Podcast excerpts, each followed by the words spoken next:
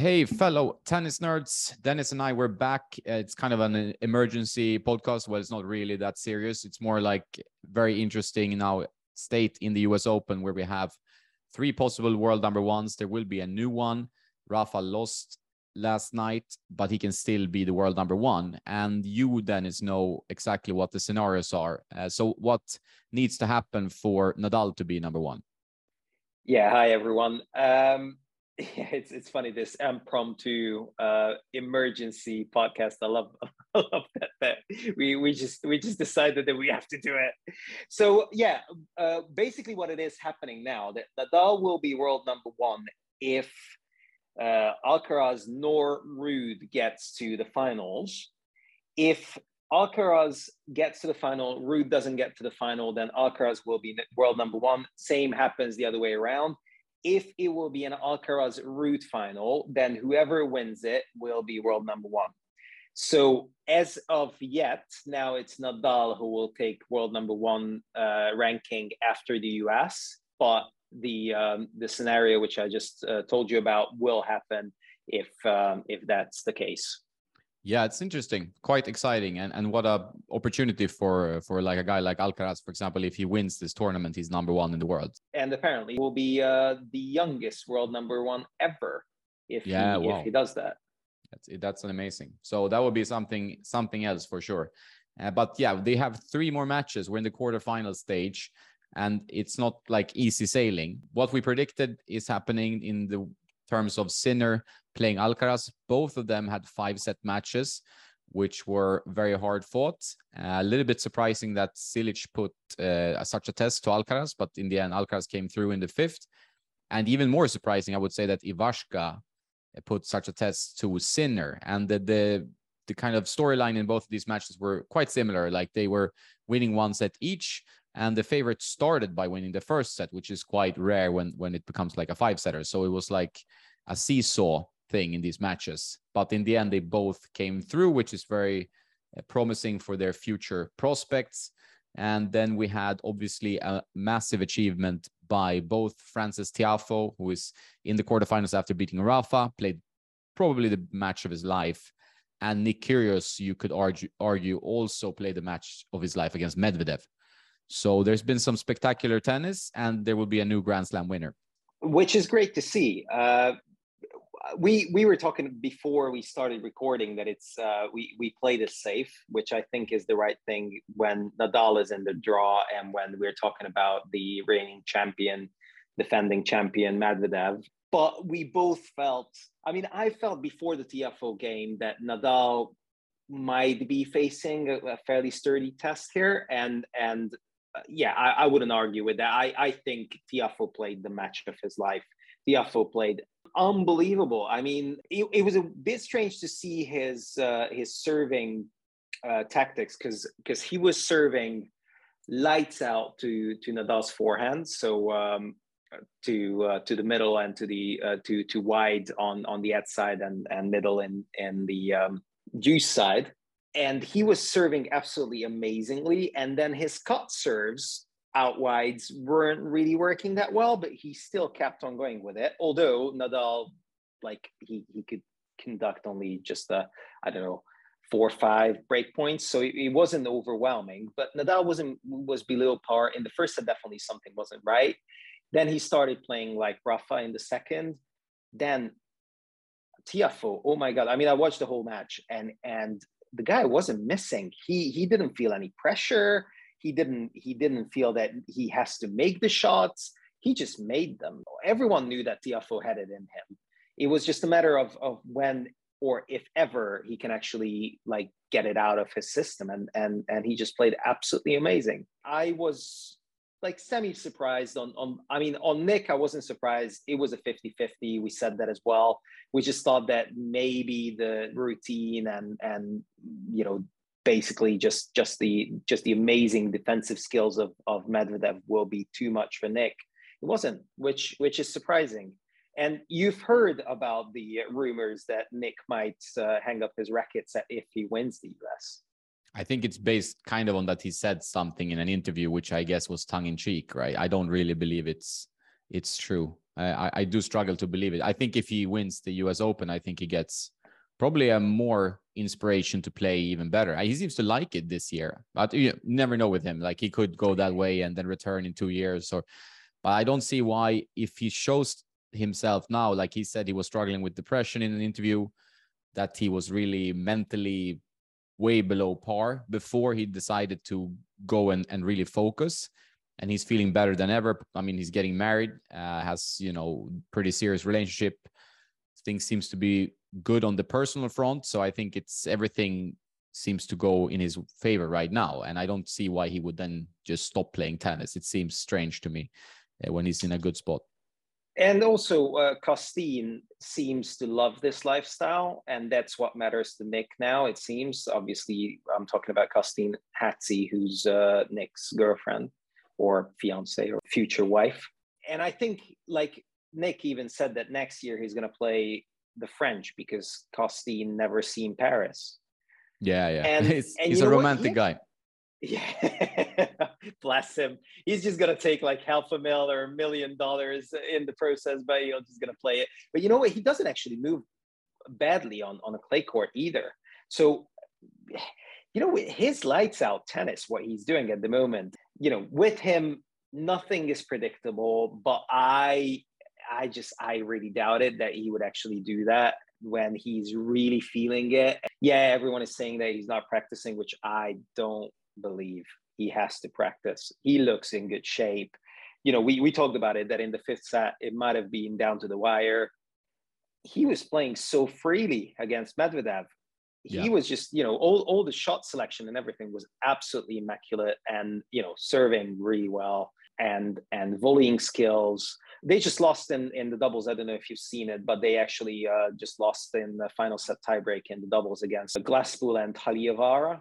ah okay I, I didn't see that but maybe that's not so bad for his uh, singles focus I, I who Definitely knows but not. Definitely not. Uh, I mean, he he just he also said in an interview that he doesn't like to practice, and that's why he's playing doubles because it's just good on his days off. he definitely practices. There are plenty of evidence, but maybe he practices less than other players because some people practice a lot. With these kind of creative players like Tiafoe and Kyrgios, and I think that was what happened to Tiafoe is that when they feel no pressure, like against legends like Rafa or a super strong player and the world number one like Medvedev, no pressure. They can hit freely. And if they lose, nobody's going to say anything. They play much better. But when they play these guys that are 60 in the world and the pressure is on them to win, that's less convincing, both from Tiafoe and Kyrgios. They're both very creative. They have some very nice spellbinding shots that always seem to happen in matches, but they also have these situations where you where they disappoint you kind of in a way that they play way below par, especially against players that they are kind of supposed to beat. There's not that much, you know, excitement from the crowd. Obviously, on the big stage, these guys shine quite a bit. So uh, I, it's not super surprising that it this kind of breakthrough from Tiafoe happens against Rafa, you know, at the U.S. Open.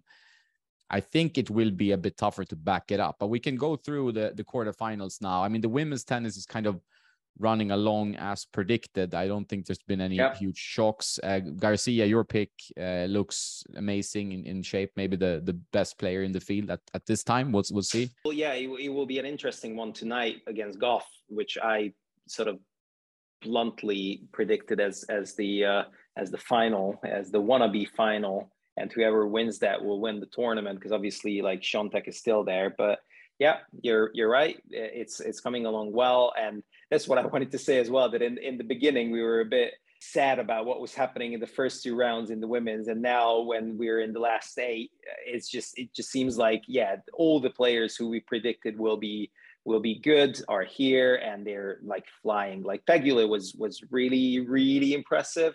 I mean, I was I was really impressed with with her depth. She wasn't hitting a lot of winners, but it was really really impressive. Uh, Tiafoe he seemed really relaxed. He hit the ball, you know, just full on as as how it is. But the one thing which which isn't really mentioned that much is that this is his third consecutive fourth round. This was his third consecutive fourth round in the US. And that hasn't been done since Mardy Fish uh, a decade ago. So that is really, really impressive. And and that one, I mean, obviously Americans I'm talking about. And you know what?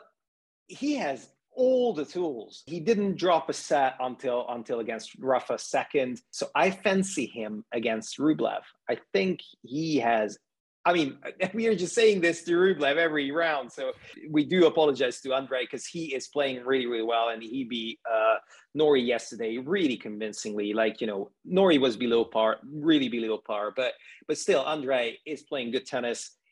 I still believe that that he has weaknesses which will be utilized against him in the coming rounds.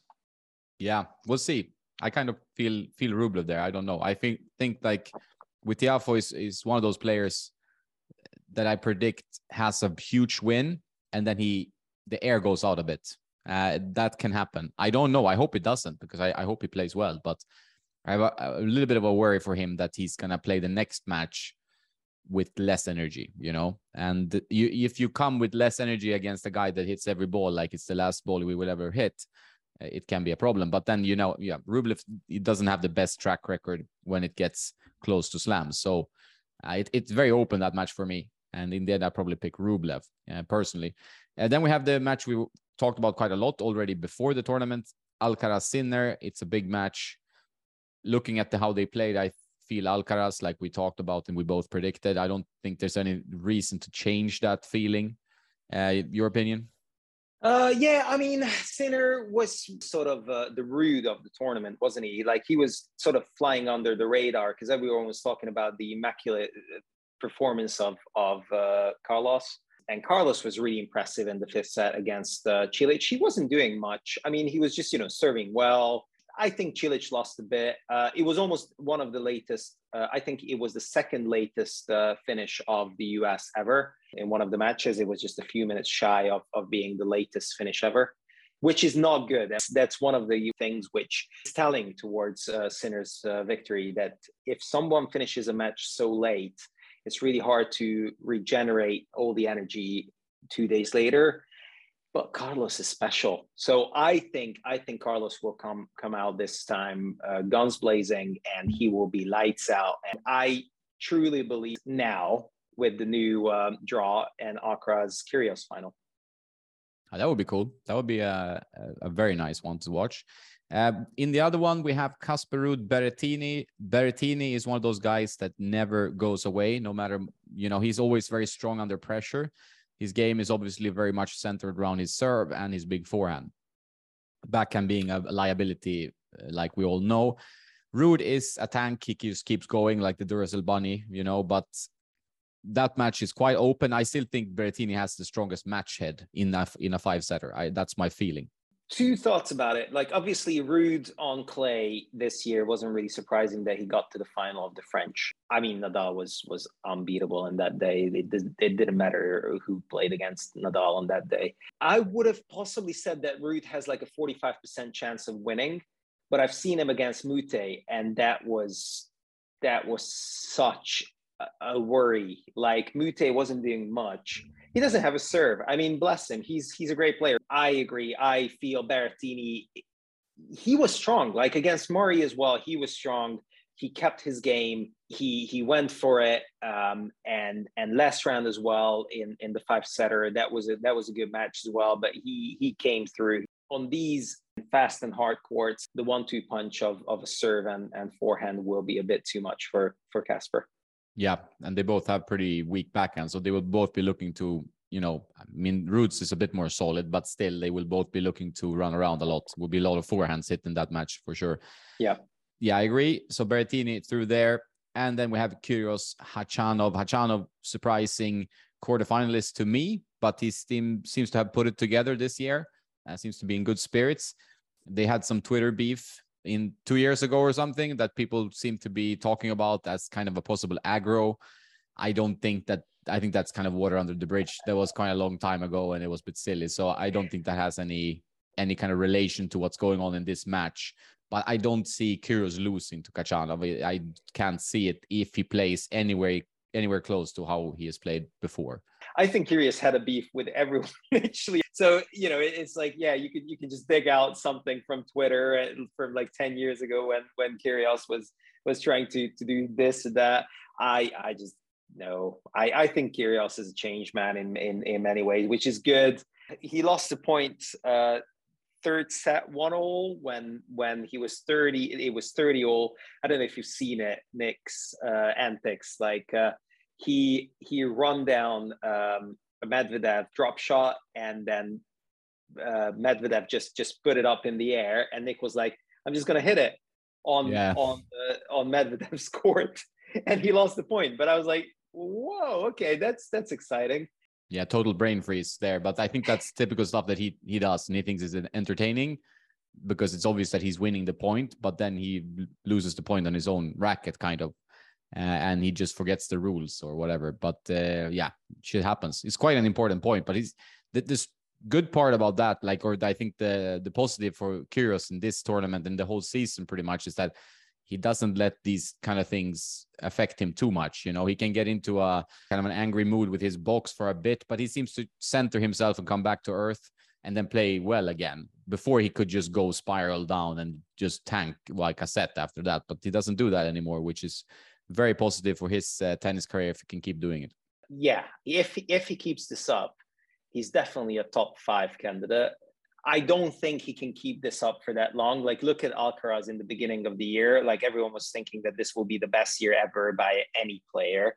But, you know, it's a long season. Obviously, he is missing home already. So he, he cannot wait to, to go home to regenerate, the like recharge the batteries and all that. So, so, uh, I think to be world number one, he still lacks a few qualities for that but to be a Grand Slam champion, he already showed that he he won down under the doubles. Yeah, okay, doubles, but you know it's still still mm-hmm. pretty tough to do that. And then he played the final in. I mean, literally, this is the third slam what he plays. He got to one wic- victory, one uh, finals, and now he seems in some some ways I've I've read and in some some forums I read that he is considered the biggest um, title contender now. He definitely has the game. I mean, he loves the crowd. He had this uh, this post on, on on Instagram as well that like he's thanking the crowd and and and they got him through and it's really electric. I really like it that uh, that the the US crowd is just going mad. I think this is the way tennis should be to uh, compete with other sports in the future. Like if it can be this electric, what we've seen in the Serena matches, uh, in like you know the, the even golf, they're hugely behind her. You know, it's it's a very nice atmosphere. Like it's a bit nuts for some people to play. Maybe they're used to a bit more quiet, the players, but overall as a crowd and watching it from even television uh, you feel that, that there's energy there the us open has really been on brand this year and, and really feels like a strong strong grand slam and it's been very entertaining to watch as well so i think that's great all right so we have uh, Kyrgios probably playing Berrettini. You would pick him to win that match. I think that's possible too. And if he wins this match, I think he will beat Berrettini as well. Alcaraz and Tiafoe likely, and and then Alcaraz you said. Rublev. Yeah, I know, no, but even if it's Rublev, I think Alcaraz is gonna win the semifinal. So then we have an Alcaraz Kyrgios final, which means Alcaraz is number one in the world, and then that match is uh, it's very hard to predict for me. I have no idea how that will go. Whoa. God. I mean, we can actually touch that now. That like a lot of people said that when Federer, Djokovic, and Nadal is gone, like tennis is is is dead in the water. But if you look at this match and you look at the prospects and you look at Tiafoe playing like this, if you look at every every one of these guys have a little bit different style, and that's why it's so exciting. And and now, I mean, maybe for me, Khachanov was a massive talent, and yeah, we, we talked about his his swing and, and what he does. Actually, it was pointed out yesterday that Tiafoe and Khachanov has a bit sort of similar uh, style on their forehands, which yep. is a bit true. High sort of elbow swing, which is weird. But Tiafoe's forehand is, I think, better. I mean, backhand definitely a million times better than than Khachanov's. Like Kyrgios and Tiafoe, those are guys that times the ball. So if Rafa meets them on on a day when he is not maybe his sharpest and they are playing well they will take the shots early and he will get in trouble. Like there were many times in the match from what i've seen that rafa hit like a strong shot towards Tiafoe's forehand and he's running it and hitting it on the run for a winner like taking it getting it early like very impressive shot. So I think that's been very clear uh, in, in that respect. So yeah, Tiafoe is, is mm-hmm. much more electric to watch, I think, but fun guy. Yesterday, it reminded me of this match, uh, Tiafoe Nadal was a bit like Soder, Soderling yeah uh, in the french because it was just literally Soderling was lights out and obviously Soderling had a really really strange style as well like you know he was he was literally uh, just facing the ball all the time so he wasn't really turning and that's what I felt with Tiafoe yesterday that on their day this is like the best chance to beat Rafa to just literally bomb the line, hit some amazing shots, and that was uh, Robin's day on on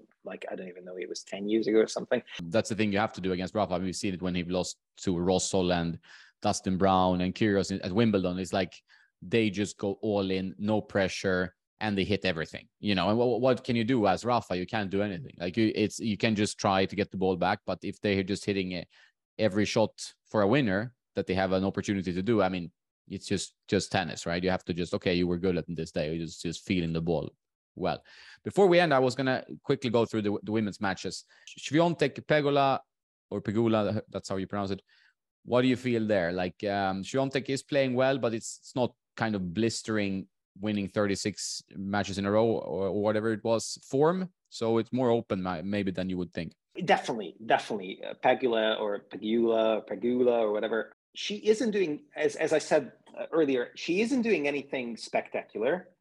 She has a good serve, over 100 miles an hour. She she can place the ball with her serve.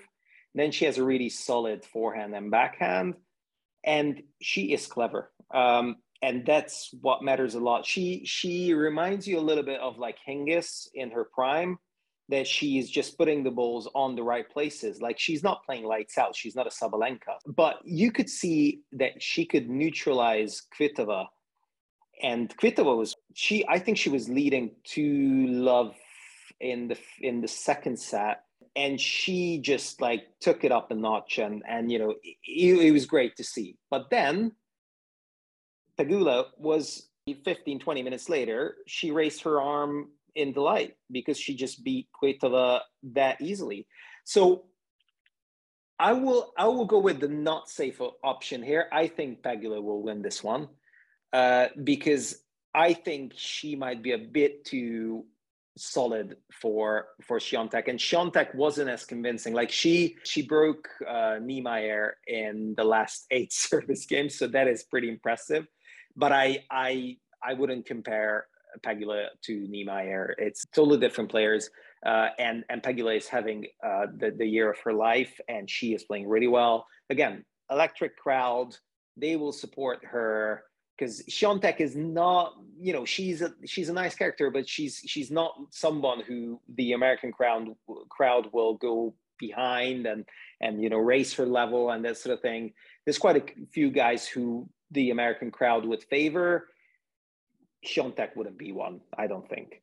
No, no, you've seen that on the practice courts. I've, I've seen some some guys on Instagram. They they film the practice courts and the Swiatek courts are quite empty. She's not American, but still, like it, she doesn't really excite people and and create like a huge fan base outside Poland. It seems like you know, uh, which is a shame, but it's it's how it is. You can't already, always control that stuff. That I agree. I think that's an upset. That would be my prediction too. And then we have uh, Pliskova who beat Azarenka, which was not a huge surprise, but but still good match from her. And she plays Sabalenka, who is uh, topsy turvy. It's always up and down with Sabalenka. She plays once it not so good, and then she plays amazing tennis. She, she just goes for the ball. And Sabalenka in this case would be my prediction. Both players playing very flat and aggressive and, and just attacking, you know. Yeah, I think I think both uh, both are pretty similar in in how they approach tennis in general, and I, and I think Sabalenka now played herself into uh, a lot better tennis. She just lost to Garcia uh, in uh, Cincinnati, yeah, and um, and Garcia, we know she's still flying. So I think I think it's it's pretty similar. It's a great victory for for um, Pliskova but I, I, I feel Sabalenka too. I think it will be a Sabalenka Pegula. Yeah, it's a good, Pegula. good bet. Let's let's call Pegula. Pegula. Pegula I think nice. I like that better. Pegula. Uh, all right. Uh, Gauff Garcia, like you said, the virtual final, the, probably the most difficult match to predict. Gauff has been playing really well. The New York crowd seems you know, to go crazy for her. It's the year of Serena's exit, so she kind of will like take over the reins from the American crowd on the women's side. Perhaps that's what they hope, I guess. Yeah, so in the end, I will go with Gauff just because of the audience. But I've also seen Garcia, and she looks like she can't lose. Like she's so relaxed, playing so well. So it's hard to predict that. But maybe the crowd will will have something to do here in this matchup. But uh, yeah, this one is difficult. I think it's it's the same sort of um, easy to predict as as Kyrgios Alcaraz. it's, it's on the same sort of uh, vein. Um, yes, I I agree that the crowd might take it um, a, a, bit too far for Garcia, but I said uh, now in, in in the last podcast that I I feel Garcia cannot lose, and I still stand by that prediction what I had. So I, I will go Garcia. But what you said about the crowd might make it really, really tough. Although I think Garcia is playing on that level that she can actually neutralize the crowd. So she can play that well that from the beginning she will be like three, four games up, and then Gauff will be like, "Wow, what happened? Like, what hit me?" So I think I think Garcia has the game now to to actually be uh, Gauff in straight. Yep, I agree. I think that's that's the the potential storyline of this match. Like I, I'd still go Gauff, but I think the risk for her is that Garcia comes out and firing and the crowd is, is neutralized. I think that's a, a good point that you make because that could very much happen the way she's been playing. And in the other, but if last... it's final set, sorry, Jonas, if it's final set, then I would actually go with Gauff. If it's you know a decider, then the crowd will play a big part. So yeah, yeah in in let, let's put it this way, and then I will I will save myself as well. If it's straight, it's uh, Garcia. If it's uh, three sets, then it's Gauff. Good point. I think that makes sense. Okay, and then we have Ons Jabeur, who's been doing really well in Grand Slams and and her best season uh, by a mile, I think so far, and uh, also probably Tomljanovic's best tournament ever. I would say she's been playing really well ever since she beat Serena, and she had no issues with Samsonova uh, except a, a really tough tiebreak. So that one is tough. I'll still go Jabeur because she can maybe get Tomljanovic a little bit out of her strike zone, a little bit out of her comfort zone with some uh, crafty slices and and disturb her rhythm a bit. But Tomljanovic ha- has looked also very focused and determined to do something in this tournament. So it's not an easy prediction, but I'll, I'll go Jabeur there. Yeah, I like I like your points what you made because I think uh, that's what can can disrupt Tomljanovic's rhythm. If if Jabeur is just uh, slicing a few, coming to the net, you know, serving big and, and making these glory shots, and and Tomljanovic will just again think about like how how can I just like be solid and and just get to these uh, these uh, cross court backhand battles and and what can happen. So so I will I will go with Jabeur on that one myself. Yeah, and then so then we have the the semifinals, and that's uh, maybe up for a later debate, but it's in our opinion, Pegula versus Sabalenka, where I would go uh, Sabalenka in the end. I think I think it's time for her to be in a final, but it would be fun if we have an American final as well. But Sabalenka for me, and from the other two, I'd go Gauff still to the final. So Sabalenka Gauff final, uh, where Gauff wins, which would be a, a good uh, historic thing for the US crowd. Uh, so what do you think? If Sabalenka can get in there, anything can happen. I think she will be shaking as as um, the autumn leaves. So that that can also happen. You know, my prediction is still Garcia. Again, Pegula possibly. From the other side, it will be Garcia, and then it won't be the biggest spectacle, I think.